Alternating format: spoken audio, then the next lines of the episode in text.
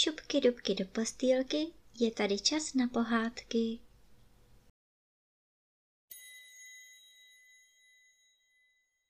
Dnes vám budu vyprávět pohádku o kocouru, kohoutu a kose.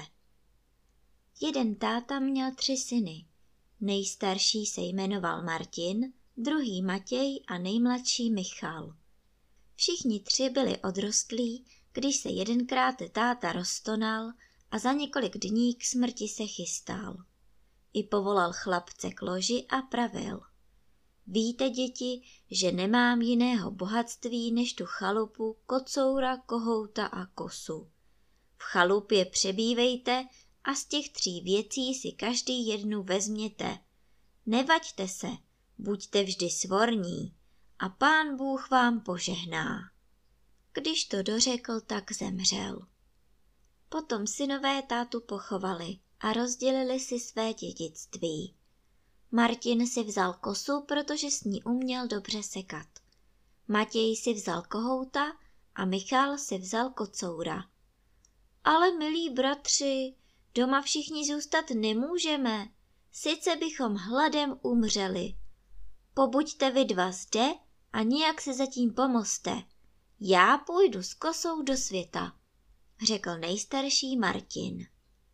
Měli se všichni tři rádi a co jeden chtěl, to chtěl také druhý. Proto nestavěli se nijak proti bratrovu návrhu. Martin tedy vzal kosu a šel do světa. Chodil dlouho a dlouho, ale nikde práci nenašel. Konečně přišel do jedné země, kde byli lidé ještě tuze hloupí. Když přichází k městu, potká jednoho člověka a ten se ho ptá, co nese. Kosu nesu, odpověděl Martin. A co je to a náč? ptal se člověk. Tím se tráva seče, řekl Martin.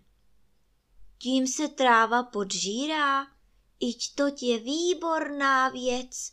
My musíme trávu rukama trhat, což nás velké namáhání stojí. Kdybyste chtěl k našemu králi jíti, on by vám toho podžírače dobře zaplatil, řekl člověk. I proč ne, to udělám, odpověděl Martin a pán ho vedl hned ke králi, který se tomu nástroji velice divil a hned Martina zjednal, aby šel na královská luka trávu podžírat. Martin tedy šel a s ním i množství diváků. Jenže Martin nebyl hloupý. Vrazil kosu v půl louce do země, řekl jednomu služebníkovi, aby přinesl v poledne oběd pro dva, pak odehnal z louky všechny diváky a v poledne, když přinesli služebníci oběd pro dva, divili se, že je takový kus louky posečen. Bude váš podžírat také jíst? Ptali se Martina. Když dělá, musí se krmit, ale jděte jen s Bohem a nechte nás o samotě, řekl Martin. Sloužící odešli a Martin snědl oběd pro dva sám. Toť jsem měl výborný nápad, že jsem chtěl oběd pro dva. Kdyby byli přinesli jen pro jednoho, nebyl bych se najedl. Pochválil se Martin a tak to dělal den jak den až všechny louky posekal. Když byl se vším hotov, šel si ke králi pro peníze s kosou na rameně. Tvůj podžírač tedy sám trávu podžírá? Ptal se král. Sám královská milosti, odpověděl Martin. Jestli pak bys nám ho tady nechal za tisíc zlatých, prosil král. Stojí ovšem za více, ale dám vám ho i za ty peníze. Pravil sekáč, složil kosu a přijav peníze šel domů. Král dal kosu do jednoho pokoje postavit, aby se jí nic nestalo. Přišel druhý rok, tráva narostla a byl čas, aby se pokosila. Tu poručil král, aby se vynesl podžírač na louku. S největší slávou přišli na louku, vrazili ho vprostřed do země a odešli pryč, protože si mysleli, že to nemá podžírač rád, když se na něho někdo dívá. V poledne se přihnali s obědem dychtiví, aby viděli, jeli už mnoho uděláno.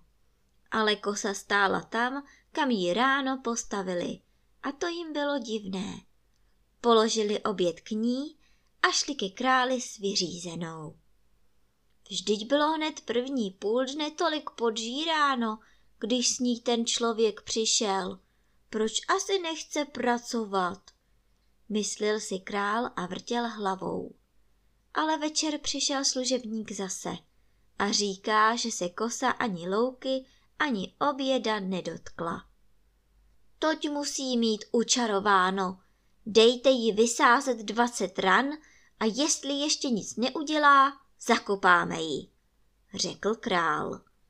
Na slavný rozkaz přinesli na louku lavici, položili kosu na ní a byřicí dvacet ran vysázel. Kosa vyskakovala po každé ráně nad lavici a lec kterého všetečku švihla přes noc. On ji očaroval, zakopejte ji, křičeli všichni. To také učinili, zakopali kosu do země a podžírali trávu rukama jako dříve. Mezitím měli bratři dobré časy a žehnali otce, že jim tak výnosné dědictví zanechal. Za nějaký čas, když peníze docházely, řekl Matěj. Teď půjdu já se svým kohoutem do světa. Snad ho tak dobře odbudu, jako ty kosu. Jen jdi hodně daleko, kde jsou ještě hloupí lidé. V Čechách bys mnoho nedostal, radil mu Martin. Matěj tedy vzal dědictví a šel. I přišel zase k jednomu městu a potkal pána. Co pak to neseš, člověče? ptal se pán. Nesu kohouta, odpověděl Matěj.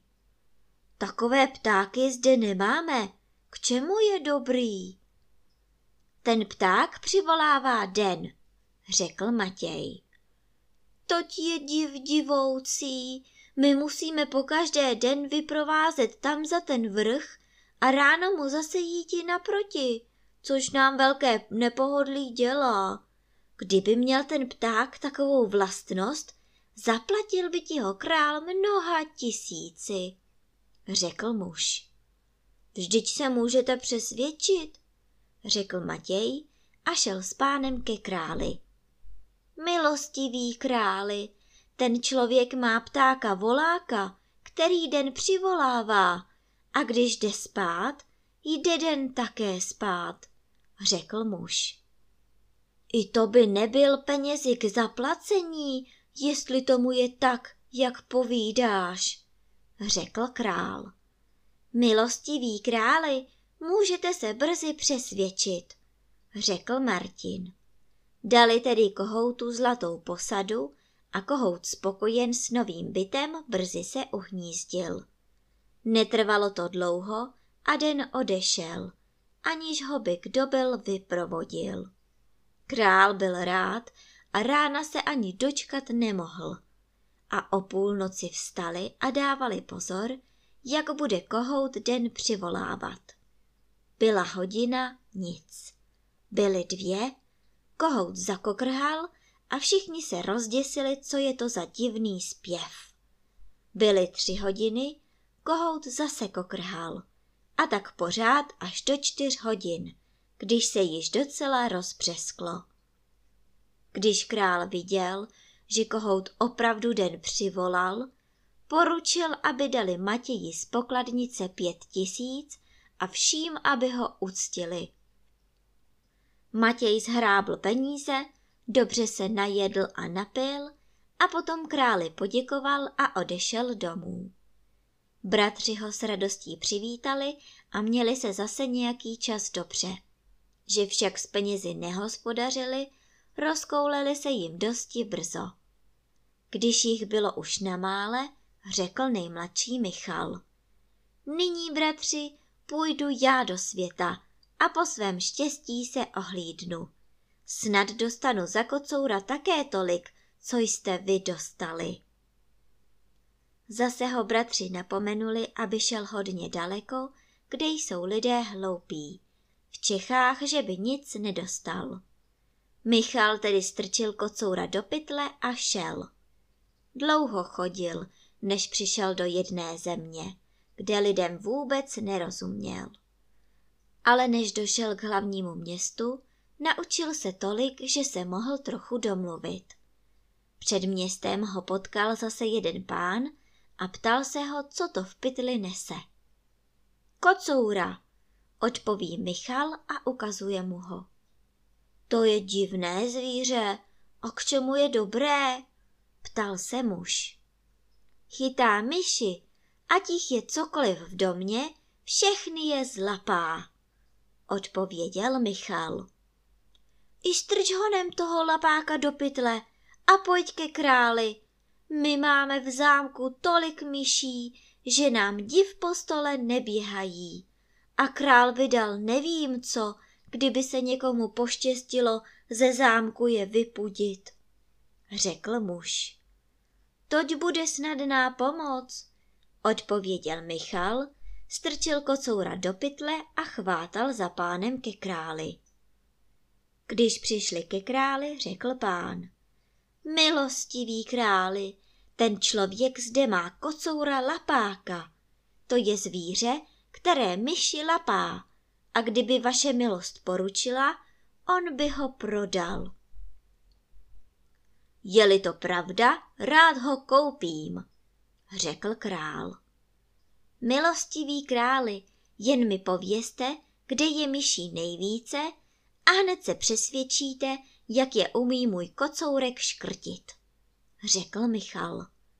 I vedli Michala do komory, kde myší bylo nejvíce, takže se jich pod nohama jen hemžilo. Michal rozvázal pytel, kocour vyskočil a způsobil takovou spoušť mezi myšmi, že nebylo možná. Král měl nesmírnou radost a hned poručil, aby se Michalu deset tisíc zlatých vyplatilo. Michal si poskočil, když měl tolik peněz a s veselou náladou se vrátil domů. Za dva dny po jeho odchodu napadlo krále, co bude asi ten lapák žrát a že žádných myší nebude.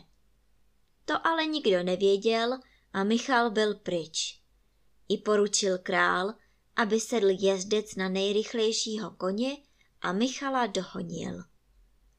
Zatím Michal kráčel pokojně cestou, kudy byl do města přišel.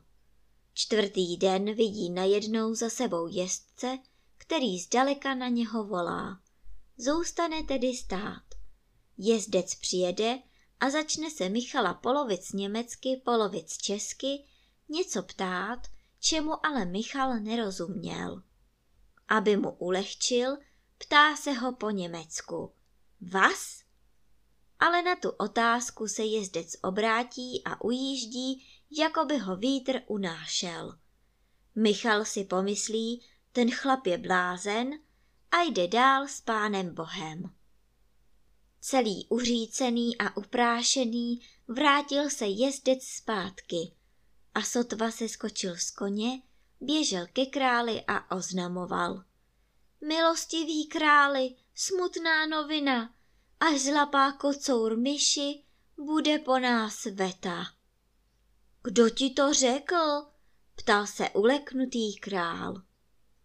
Ten člověk, co nám kocoura prodal. Na cestě jsem ho dohonil i ptám se, co bude zvíře žrát, až všechny myši zlapá a on mi řekl vás, odpověděl jezdec. Král hned svolal celou svou radu a jednalo se, co s kocourem počít.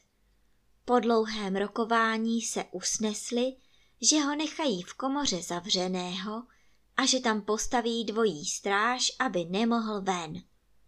V tu chvíli dostal nejvyšší generál rozkaz, aby postavil čtyři silné a neohrožené muže ke komoře na stráž.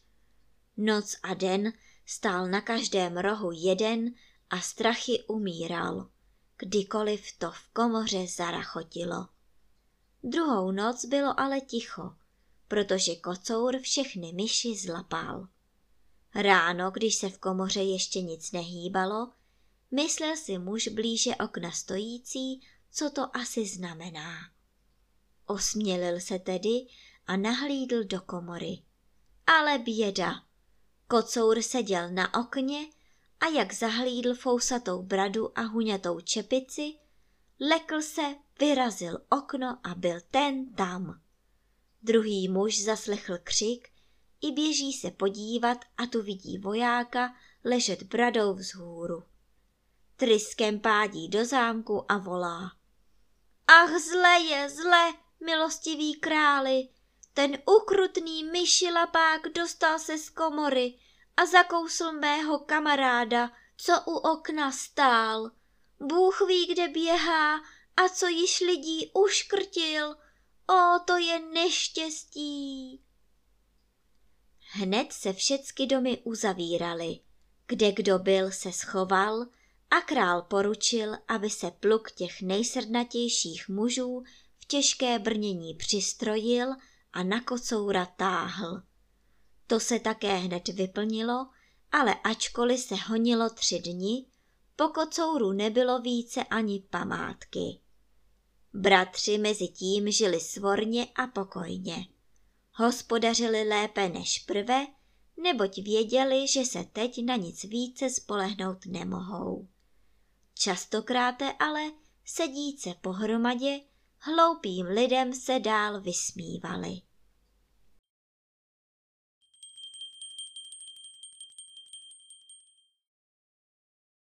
A teď už zavřete očička a krásně se vyspinkejte.